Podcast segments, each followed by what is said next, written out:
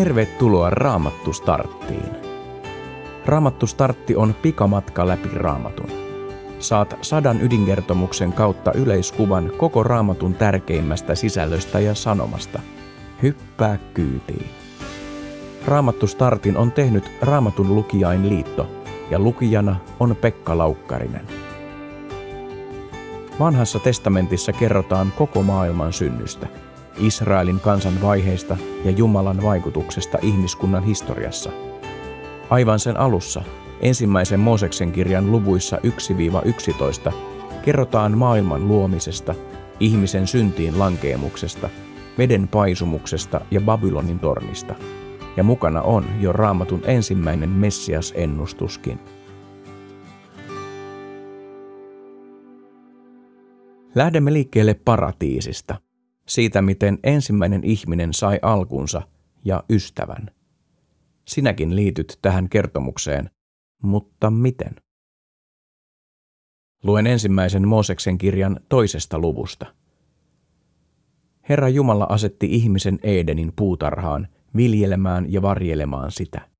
Herra Jumala sanoi ihmiselle, saat vapaasti syödä puutarhan kaikista puista. Vain siitä puusta, joka antaa tiedon hyvästä ja pahasta, älä syö, sillä sinä päivänä, jona siitä syöt, olet kuoleman oma.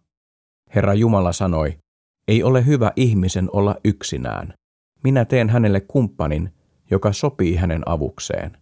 Ja Herra Jumala muovasi maasta kaikki villieläimet ja kaikki taivaan linnut, ja vei ne ihmisen luo nähdäkseen, minkä nimen hän kullekin antaisi ja jokainen elävä olento sai sen nimen, jolla ihminen sitä kutsui. Näin ihminen antoi nimet kaikille karjaeläimille, kaikille linnuille ja kaikille villieläimille. Mutta ihmiselle ei löytynyt sopivaa kumppania. Silloin Herra Jumala vaivutti ihmisen syvään uneen ja otti hänen nukkuessaan yhden hänen kylkiluistaan ja täytti kohdan lihalla. Herra Jumala teki tästä kylkiluusta naisen ja toi hänet miehen luo, ja mies sanoi, tämä se on. Tämä on luu minun luustani ja liha minun lihastani. Naiseksi häntä sanottakoon, miehestä hänet on otettu. Siksi mies jättää isänsä ja äitinsä ja liittyy vaimoonsa, niin että he tulevat yhdeksi lihaksi. Ja he olivat molemmat alasti, mies ja hänen vaimonsa, eivätkä he tunteneet häpeää.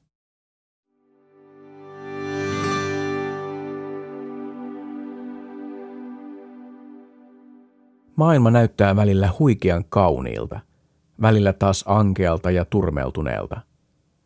On hyvä muistaa, että alun perin Jumala loi maailman omaksi ilokseen. Hänen silmissään kaikki, mitä hän loi, oli hyvää.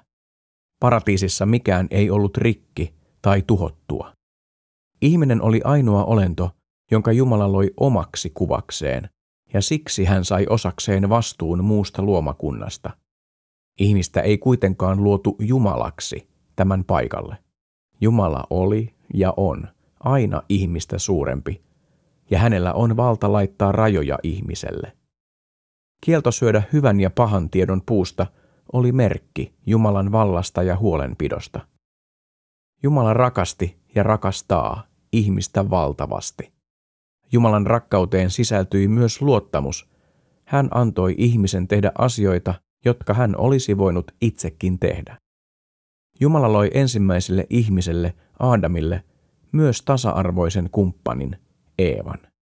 Miehen ja naisen välinen avioliitto sai alkunsa jo paratiisessa. Mies ja nainen yhdessä ovat Jumalan kuva ja voivat yhdessä osallistua Jumalan luomistyöhön.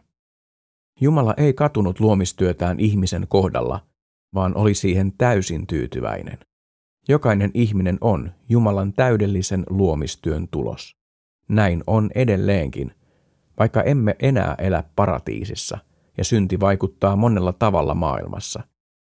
Jumalan luomistyötä voi ihailla luonnon pienistä yksityiskohdista universumin äärettömyyteen asti. Jos haluat tutustua teemaan lisää, niin raamattustartti.fi nettisivustalla sen paratiisiosasta löytyy hyvin mielenkiintoinen video, jossa pohditaan maailman ja ihmisen luomista. Käy katsomassa. Mieti vielä hetki. Mitä sinulle merkitsee se, että olet Jumalan luoma?